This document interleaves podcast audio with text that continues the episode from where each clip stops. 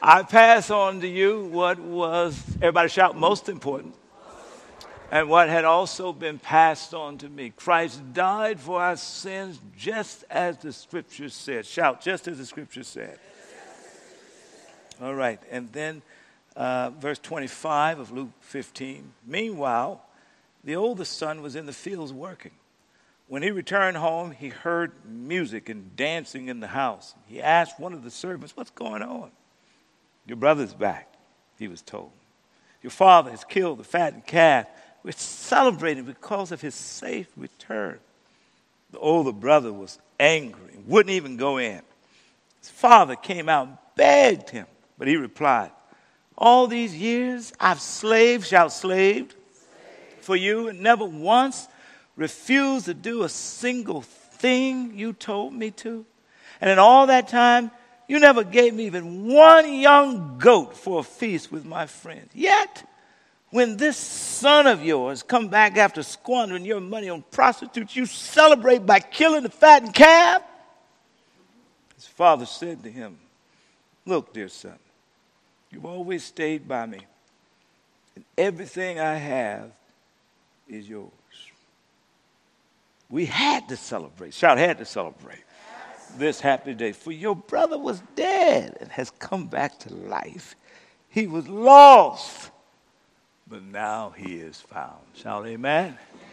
Amen. amen. Please be seated. Lord, work miraculously as we learn together. In Jesus' name, amen. For those who are just joining us, this is a series we've called Starting Point. Here's the premise of the series uh, that, like everything else in your life, our faith has a starting point.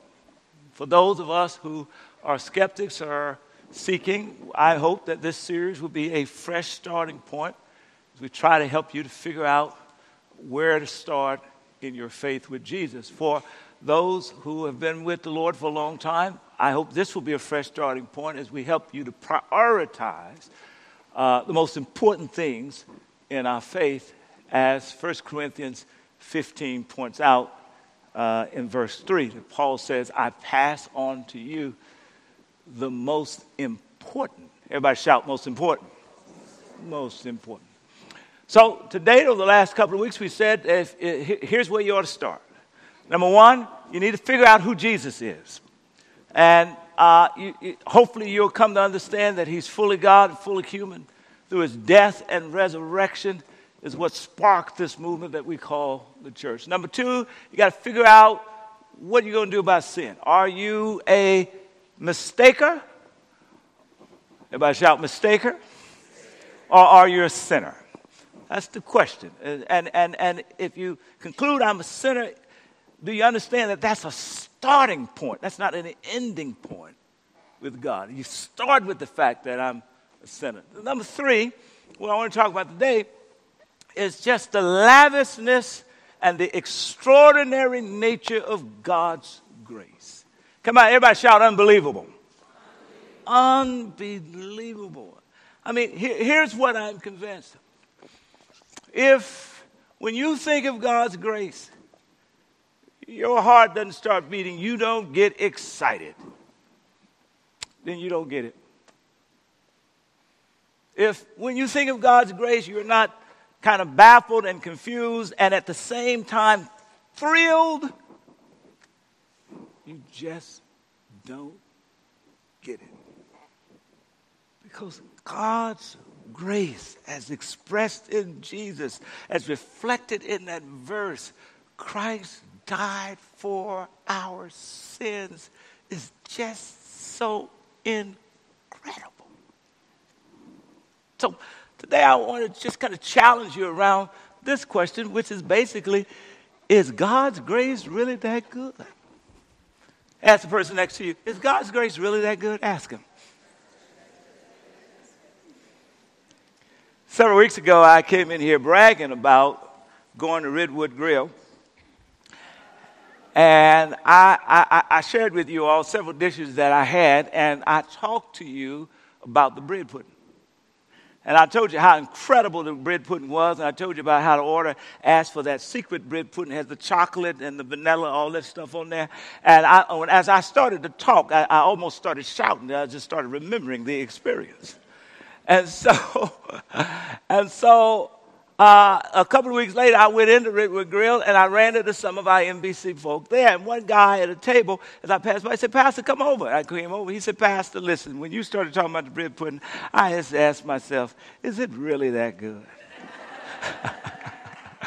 he said, But Pastor, look at my plate. It's empty. It is that good. Come on, tell the next tell the person next to you, God's grace is that good. Now, now, now, let me just let you in on a little secret here. Listen, if you are breathing and alive, God's extraordinary grace has already been at work in your life. It's just unbelievable. When I say it's unbelievable, I mean it in terms of for, for folk who really kind of get it, it's astonishing. It's unlike any other experience that you're going to find in the human context. Or I say it's unbelievable. I, am suggesting that it is so outlandishly astonishing. For some of us, we just can't believe it. That we just can't believe that that grace, maybe it's for the preacher, maybe it's for the priest, maybe it's for my grandmama, but me. Can't believe it. After the last gathering, a fellow who I love comes here all the time. He walked out here, tears running down his cheeks. And, and I gave him a hug. And he said, This was a hard one for me today. I said, Why? He said, I said, you're having a hard time with that grace? He says, Yeah. And, and, and I just said, Lean into the love of God. And, and, and, and we didn't talk long, but I knew what he was thinking. He was thinking about when I think of my life and think about my history and think about all the mistakes that I've made and think about all the mistakes that I continue to make. And you're talking about this outlandish, outrageous gift of God's grace. I just can't imagine it for me. I'm here to tell you, it's really that good. Now, when we meet Jesus in Luke 15, it's important to understand that Jesus comes from a larger story. It's a story that we find in the biblical text. It starts with Genesis, and if you look close enough, you'll see this outlandish grace working its way through the brokenness of the human experience. So in Genesis chapter 1, the first three chapters, you get this amazing picture that's painted in the midst of a patriotic, very broken society. The Jewish writer, through Revelation, paints this amazing picture of a garden scene of a man and a woman, Adam and Eve, and man and woman have, a, have equality among themselves. There's justice among them. That the relationship between humanity and God is a sweet fellowship that, that, that the relationship between humanity and the animals, nobody's trying to kill each other, eat each other. That the relationship between God and the environment is, is the humanity is caring for that. And, and, and, and, and what, the, what the revelation is, is that, that, that this picture, no war, no sickness, no dying, this picture is God's intent. Shout intent. Then comes sin. And God has already said the moment you eat of that fruit, that's when you're going to die. They ate of the fruit, you know the story, but they didn't actually die then. They actually lived another 900 years, but death had been introduced, but they lived another 900 years. And right in the midst of that brokenness, you saw God's grace. Fast forward to Genesis 12 to Abraham, talking about the story of God, because Jesus comes out of the story of God. You'll find that Abraham didn't pick God, God picked Abraham. That's another expression of God's grace. Listen, let me just say to you, since you've, you know, since, since you're here At the end of the day, Jeremiah says, before you were in your mother's womb, God knew you and claimed you. Long before you picked God, God picked you. That's grace. Shout unbelievable. Unbelievable. Unbelievable. And in the story of Abraham in Genesis, uh, you get uh, this, this beautiful passage here. Uh, what God promises Abram, I will make you into a great nation. I will bless you and make you famous. Everybody shout famous. And you will be a blessing to others. Even if you're not a Christian, you look at this text just historically, it blows your mind because the text comes 4,000 years before there was an Islam or Judaism or Christianity. And yet, these three great religions all trace their beginning back to Abraham. Is his name famous? Can you shout God's grace? Then the next verse, we see how, how he says, at the end of the day, I'll curse those who curse you, and, and, and all the families on the earth will be blessed through you. And we believe that what he's pointing to is, a, is the coming of his son, Jesus. And then we just move through uh, the, the development of the nation of Israel, and we see when the nation of Israel exists, talking about God's story as it unfolds. Exodus chapter 20, watch this, another expression of God's grace. The people are there, they're ready to get the Ten Commandments. These are God's people. He says, Then God gave the people all these instructions. I am the Lord. What did he say here? Your what? Shout loud. Your your God who rescued you from the land of Egypt, the place of your slavery. And then he proceeds to give them the rules, the commandments. Here's the teaching about God's grace. He, these folk are not his people because they keep the rules. He gives them the rules because he's already made them his people.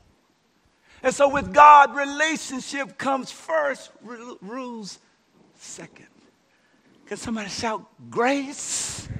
That's God's story, and it works its way through David, it works its way through the prophets as Isaiah proclaims about this one who was wounded for our transgression and bruised for our iniquity. And then finally, Jesus shows up on the scene, and partly he's missed in the Gospel of Luke, chapter 15, verse 1 through 3. Partly he's missed and he's misunderstood because he is the very expression of the heart of God. He is the very expression of grace. And so here you get the conflict in the text. Tax collectors and other notorious sinners often came to listen to Jesus teach. This made the Pharisees and teachers of the religious law complain that he was associating with such sinful people as IRS workers. Can you believe that? See when you're listening. Even eating with them. What was the point? Pharisee says, watch this. We don't recognize you. You can't be God. Because when we think about our history and who we are, we've been primarily focused on the behavior of people rather than on the relationship what happens to people when they know God. And we see you hanging out with sinners, and the God that we know does not hang out with sinners. And that's part of what the problem was that guy who was leaving the earlier gathering. He was thinking, you know, the God that I know, the God that I have a picture of, he doesn't hang out with sinners like me. But the text says, oh no, God's grace is so unbelievable. As a matter of fact, He showed up on the earth just to find sinners like you. Can you shout unbelievable? Tell the person next to you, He's talking about you. He's talking about you. Yes. Yes. The beat of God's heart. So, as we look at the story, we have to ask the question okay, what is it that makes God's grace so unbelievable? So astonishing?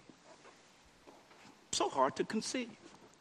Well, here's the first thing that makes God's grace so unbelievable it doesn't fit our experience of life. it, it just doesn't work like life works. It's difficult. Let me show you. For example, in life, here's what, we, here's what we've at least been taught.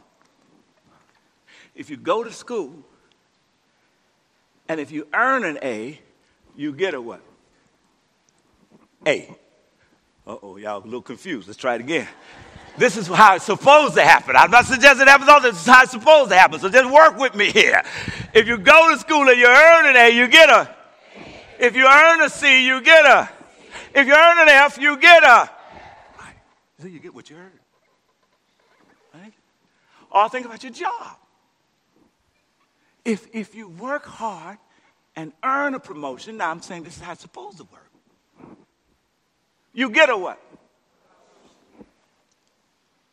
Or in the military, if you work hard and you earn an advancement in rank, you get a higher.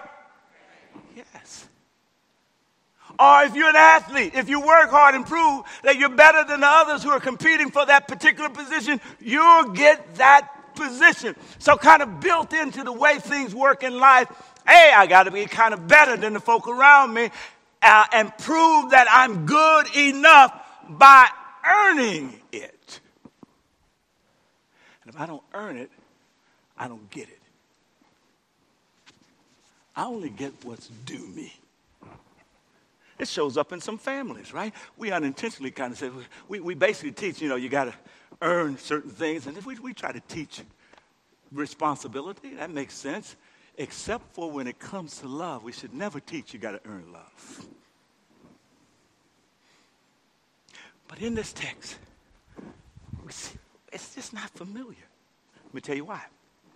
The youngest son wakes up one day and he says to his father, Dad, you're living too long.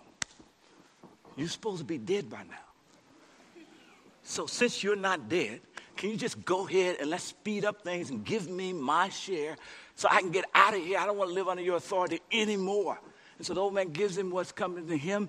He converts it to money. He goes to a far land, which represents as far uh, into sin as you can get. Uh, he, he, spends the money, according to his older brother, on prostitutes, which, and then he ends up in a hog pen, almost about to eat with the hogs, which for a Jew is like, it, it, you can't get any worse. You're like the scum of the earth. You're a notorious sinner. And then in that space, he recognizes, I'm talking about this unbelievable grace of God. Watch it. He recognizes, he says, Look, I don't have to stay here. I can go back home. Now, my daddy won't accept me as a child. I forfeited all my rights to be a child of my daddy, but maybe I can convince him to accept me as one of his hired hands. And so the text says he rises, he gets up, and he returns home. And then verse 20 picks up as, as, he's, as he's coming back home. You put verse 20 up there. Notice what it says about the father. Now, this we just don't really recognize, but, but, but this is what comes. He says, so, so, so as he returns his father, we talked about this last week, and while he was still a long way off, the father saw him coming and filled with love and compassion, he ran to his dirty, smelly, hog filthy son and kisses him and embraces him. And this is supposed to be a picture of God. Can you say unbelievable? I mean, he, I mean, I mean, some of us the same way. I might kiss you after you go take a bath. I remember my mother. I used to go uh, catching chickens. Uh, was I had all kind of jobs growing up, and so this one was I work in the in the chicken yard and, and uh, about 16, 17 years old, getting, getting about 2 o'clock in the morning. This, y'all go to Kentucky Fried Chicken? Well, I was the one who helped you have some chicken. you ought to be saying thank you. All right. So I mean, I'll be catching. So in, in, the chicken yard, you catch chickens. You know, you catch them by the legs. You can catch them like six at a time. Put them in the crate. And so as you catch them, they they they they they poop on you.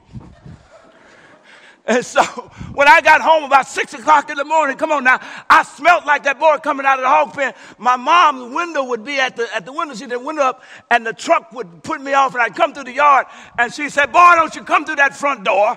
She said, Go around the back and strip. I smell you from the road.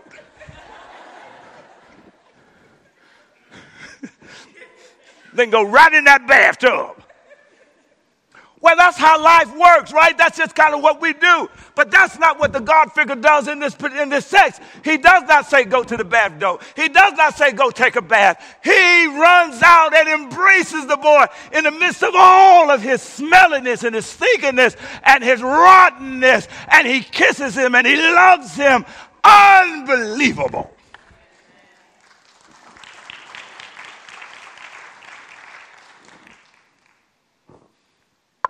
Remember I said last week, he doesn't act like us. He, he did not, he didn't say, give me a long explanation so that I can punish you as you tell the story and remind yourself how bad you are. The boy confessed, I'm a sinner, I'm broken, that was sufficient. I, I, I accept responsibility. He did not say to the boy, I'm going to have to put you on a repayment plan.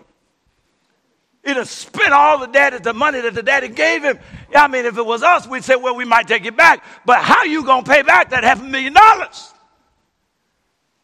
He did not say to the boy, I'm going to put you on probation. I'm talking about how life works, y'all. This is how life works for us. But this God figure, he doesn't say that. He doesn't say, young man, I'm glad you're back well, here's what we're going to do. You're going to be on probation for the next six months. And if you do all right, I'll promote you from servant to a boy. He didn't say that.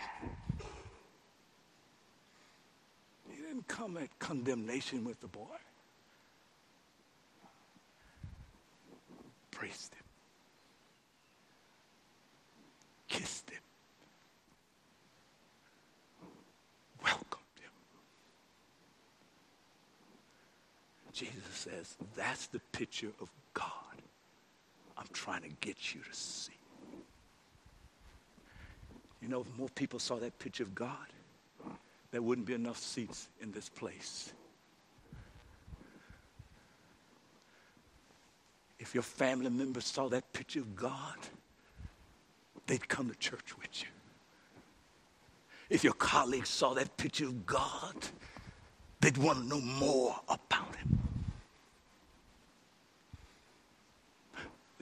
Got to believe the picture first for yourself. Can you say unbelievable? So then fit our experience of the world. Secondly, something nagging about grace is that inside of grace, priceless gifts are given to those who don't deserve it. Doesn't earn it. Watch it in the text in verse 23 and 24, you drop it up there. Uh, the father says to the boy, says to the servant, go get a robe, get a ring for his finger, get sandals, priceless gifts to those who doesn't say, well, help me to understand how this works, Pastor. Well, Christ died for our sins. Okay, I get that, but how does that relate to the boy getting gifts that he didn't deserve. I like how y'all ask your questions. So let me answer it by a story. You've heard the story, you'll recognize the story in your own lives. A young adult, about 22, 23 years old, he's been working for the last three, four years. He's saved up a little money, he goes to the car dealer. He's had his eye on this car for the longest. And he's got a little money for a little down payment picks out the car, sits down, looks at the, tells the guy across the table, here's the money that I have. The guy says, that's great, but I'm going to have to run your credit because it's a whole lot more than what you got. Runs the credit of the young man, and he comes back and says to the young man, I'm sorry, your credit will not support this payment. The young man droops his head in total disappointment. But then the salesperson, having sold a lot of cars, says, but, everybody shout, but. Oh, I love this. But if you've got a relative who's got some good credit, and you can get the relative to come and co sign for you, you can have the car. Because I'm going to give you the car not on your credit, but on the basis of your relative's credit. Come on now, y'all ain't listening. And, And so the boy said, Oh, yeah. And he runs home and he talks to his older brother. His older brother's got impeccable credit. So his older brother said, Well, I don't know that I can trust you, but I love you. Come on now. And if things mess up, I've got enough in my bank account to cover it. So I got more than credit. I got some bank account. Y'all listen. So he runs down there and he signs the paperwork. And the boy drives off with a car that he couldn't afford. Oh, Hamilton, what are you talking about? I love how y'all ask your questions. When it says that Jesus died for our sins, what it's actually saying, let, us go to Romans. Go to Romans uh, 5. Watch this, Romans 5. I love this. Romans 5, 6 through 8. Put it up there. Romans 5, 6 through 8. If you got it, put it up there. If you got it, if you got it, put it up there. Maybe he doesn't have it. but here's what it says. It says, it says, it says, while we, oh, here you go, let go there. It says, you see, at just the right time, watch this, when we were still what? We didn't have any credit. We were broke and busted. Christ died for the ungodly, for the broke, the busted. Folks didn't have no credit. says, very rarely will anyone die for a righteous person, though for a good person, someone might possibly dare to die. But, shall but, God demonstrates his own love for us in this. While we were still bad creditors, while we were still sinners, Christ put his credit on the line for us. He died for us. All right, let me help you get it. Come on, come on. We're not there yet. Here's what Christ says. You think that you got to get into a relationship with me by promising to do better. But your credit's not good enough. Because I know that when you promise today, young man, a week from now, you're going to mess up again.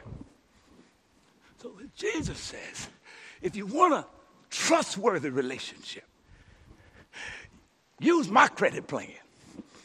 And when he died on the cross, here's what he was doing Jesus was taking his character and leveraging it in place of your character.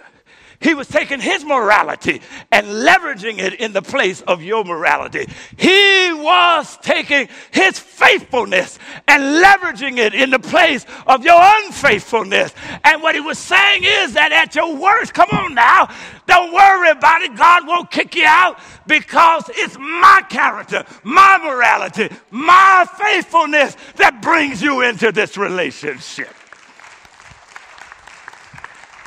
Can you shout unbelievable? Wow. Somebody say, wow. Wow. My goodness. Here's what I'm trying to get you to see. If you put uh, Ephesians 2 4 up on the, on the verse 1 and 4, uh, here's another way of talking about it. Uh, in, in, in, Ephesians uh, 2, verse 1 and 4, if you guys got it, you'll find Verse 1 says, Though we were dead in our sins and transgressions, he brought us to life in Christ. Verse 4 says, But because of his, everybody shout, great love. Now, you don't really, you miss this. You have to get it in the Greek. Because in the Greek, the word great is translated lavish. Because of his lavish love for us his lavish love for you. God, who is rich, somebody's bank account yard in mercy. Here's what I'm trying to get you to see God does not love you the way your ex wife loves you. He does not love you the way your boyfriend loves you. He does not love you the way your boss loves you. He does not love you even the way your children love you. They like you today, tomorrow we'll see. God has a lavish love. He's not a Sunday God and don't see you Monday through Friday. He's got a lavish love and it covers you. Even in your worst sin, it still loves you.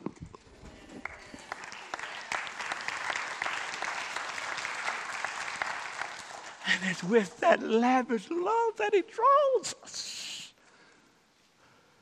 Shout rich in mercy. That's the third reason that God's grace seems so unbelievable. It doesn't fit our human experience. It's, it's these priceless gifts being given away without earning them. It's, it's full of mercy. You know, I once heard this, and I think it's a good translation. Mercy is when you do not get what you deserve to get. You deserve to be punished, but you don't get it you know, David had an affair with Bathsheba, had her husband killed to cover it up. He deserved to be killed, but God spared his life. Can you shout grace? Now the consequences ripple through on through generations. Grace does not block the consequences, but it spares your life. Grace, mercy is God doesn't give me what I deserve. Grace is when God gives me what I don't deserve. The fact is, for me, grace is inside of mercy. Eh, mercy is inside of grace. So when that boy comes back, Dad, what he deserved was a punishment. He threw away Dad's money, his lifetime savings, a portion of it. But what dad gave him was a party. Can you say mercy? Dad said, let the word go forth throughout the neighborhood. I got a big house and we're going to party tonight. Bring everybody into the house.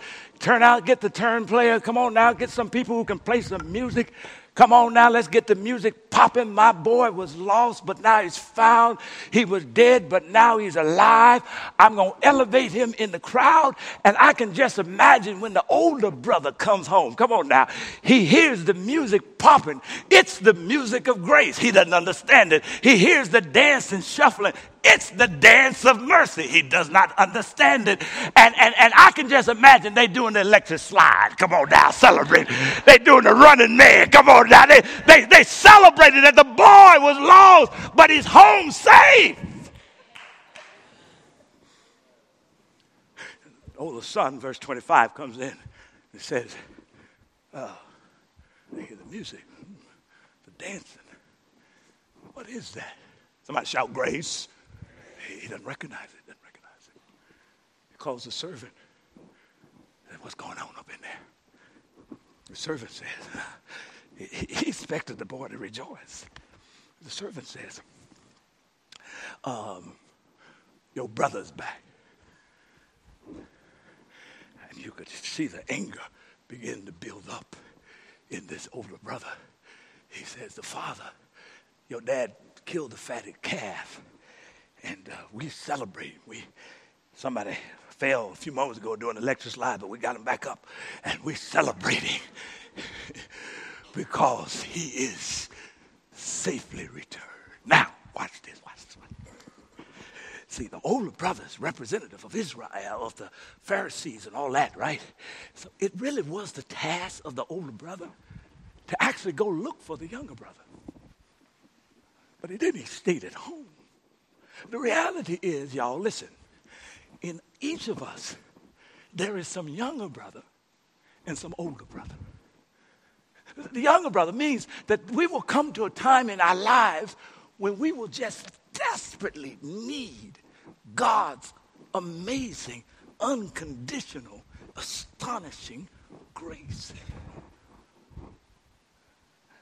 And then there are other times in our lives, not by intention, but it, we just fall there when we kind of believe that we have reached where we are in our faith by our own efforts. We've concluded that we've kind of earned it. So we look down our nose at the other sinners. And so the first thing we see in the boys is anger. He's angry. I would expect him to be excited, but he's angry, and his anger causes him to be unwelcoming. He doesn't welcome his brother. The second thing we see is, is, is his, in his actions, we see what I, I, I call, uh, that's first is attitude, second is his action, is, is he's, he's unaware. He's rebellious and he's unaware of his own contradictions. Let me prove it. Self righteous is a way of talking about it. In, in, verse uh, 26, 27, I think, put it up there. Uh, here's the conversation between him and his, and his dad. So his dad comes out. He won't go in, so dad comes out. And the dad pleads with him, come in, come in. And, and, and rather than responding to dad, he answers dad. He says, Dad, he said, listen.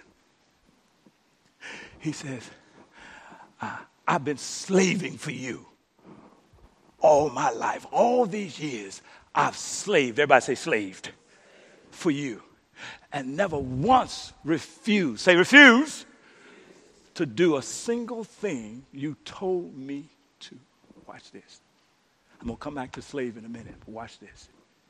If you go back one verse, you see the verse will say that he refused to go in. And so dad came out and begged him, please come in, please come in, please come in. And he refused to do what dad asked him to do. But then the next verse he says, not one time have I ever refused to do a single thing that you've asked me to do. You, you, you, you see the point that I'm trying to make here is that he thought that his righteousness was perfect. He thought that his obedience was perfect, but but but but but his his his righteousness and his his obedience was imperfect. And he was blind to it because he concluded that he was better than that brother who went into the pen. Who do you think you're spiritually better than? All right, watch this. Everybody shout, slave. This is a word right here, slaves. I've slaved for you. What kind of relationship is that? Boy, y'all asking good questions. Where's my, where's my, my uh oh. Well, we're going to have to make it up. so just pretend you can see here. and I'll write invisibly. everybody write, everybody say obedience. See, the question is, what kind of obedience do you have? When the average Jew heard about uh, the word slave, they went and stopped and said, wait a moment, why are you calling yourself a slave? Because it triggered a memory about when Israel was in Egypt as slaves. But of course, God delivered them, and so they're not in bondage. They're free. So why would you say you're slaving for your dad? Somebody shout attitude. Here it is.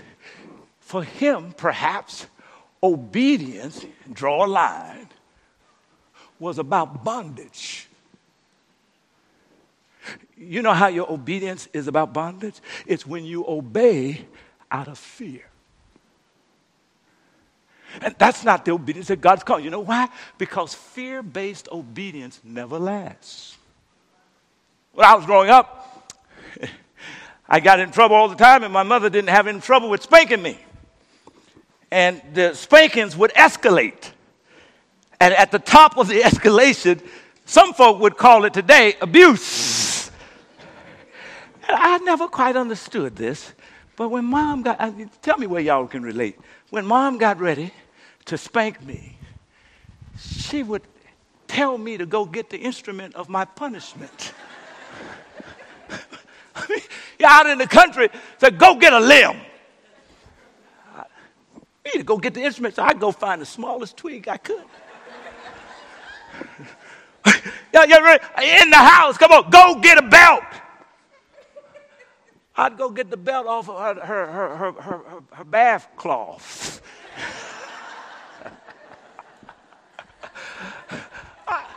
You me to get the punish me?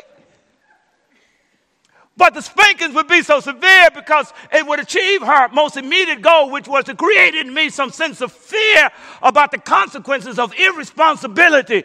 And the fear would last for about two weeks and it would wear off. It would wear off. Fear based obedience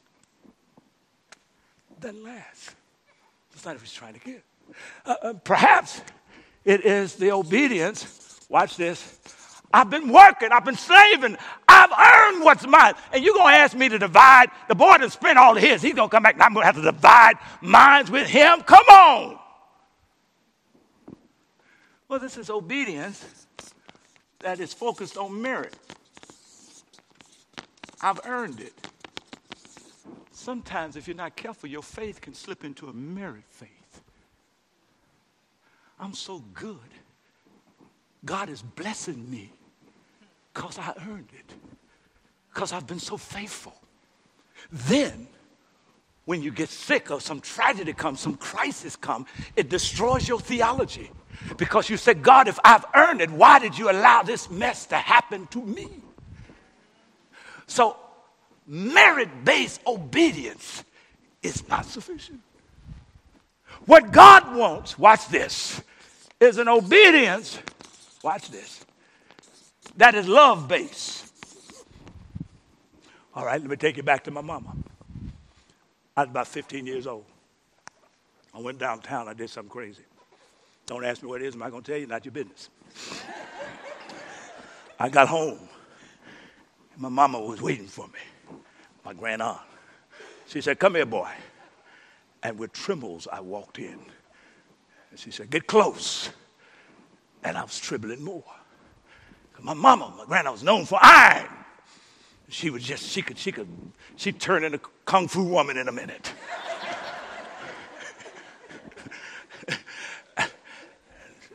Watch what she did. What she, said. she said, I've spanked you. I've taken things from you. I've punished you, and you're getting worse, not better. She said, I don't know what else to do with you. And then this woman of iron melted and started to cry. And I had never seen my grandaunt cry. And as she cried, I cried. And suddenly, she had replaced the belt by revealing her heart. And I went out of that room determined to change my life not because I was afraid, not because I thought I had earned something, but I didn't want to make my mom cry anymore. I didn't want to break her heart anymore because she had taken this little boy who was scarred and who was a throwaway, and she had said, This is my child, I'll claim him. And, and, and the least I could do was respond to her love. At the end of the day, y'all, you know, I can tell you all day long you're going to go to hell for your sins. That's never going to help you to get saved for long. But if I can show you the heart of God stretched out on the cross of Calvary, shedding his blood that you might be redeemed, it is a response to love.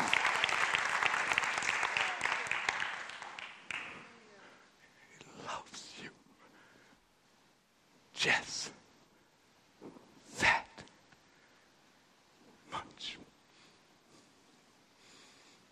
the end of the day, what the dad says to the boy, you're missing the point.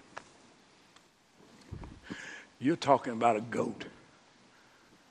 Son, all I have is yours. You've missed it. You've been blinded. So you're talking about what he done messed up. It's not like he's still in the hog pen. I could understand if I was throwing him a party for being in the hog pen, but he returned. Come on, can you say return? He returned. That's, that's the message for somebody in here that God is trying to get you to see that He wants you to return. Don't wait till you clean up yourself. Some people say, when I get it together, I'll come, Lord. You know what you like? You're like the fellow who had an accident, and the ambulance people found him on the edge of the cliff. They started coming down. He said, Don't come, don't come down, don't come down. He said, Why? He said, Because y'all all cleaned up and everything. And I got a broke arm, my leg is broken, I'm all bloody, and you mess up. He said, Just going back to the hospital. When I fix my broke leg and fix my arm and get myself cleaned up, I'll come on to the hospital. You see, if you can fix your broke leg and fix your broke arm and clean up your bread, your blood, you don't need the hospital. If you can redeem yourself, you don't need Jesus. If you can forgive yourself, you don't need the church. But if you're like me, a sinner who needs to be redeemed by love is love, you need Christ. You need the church.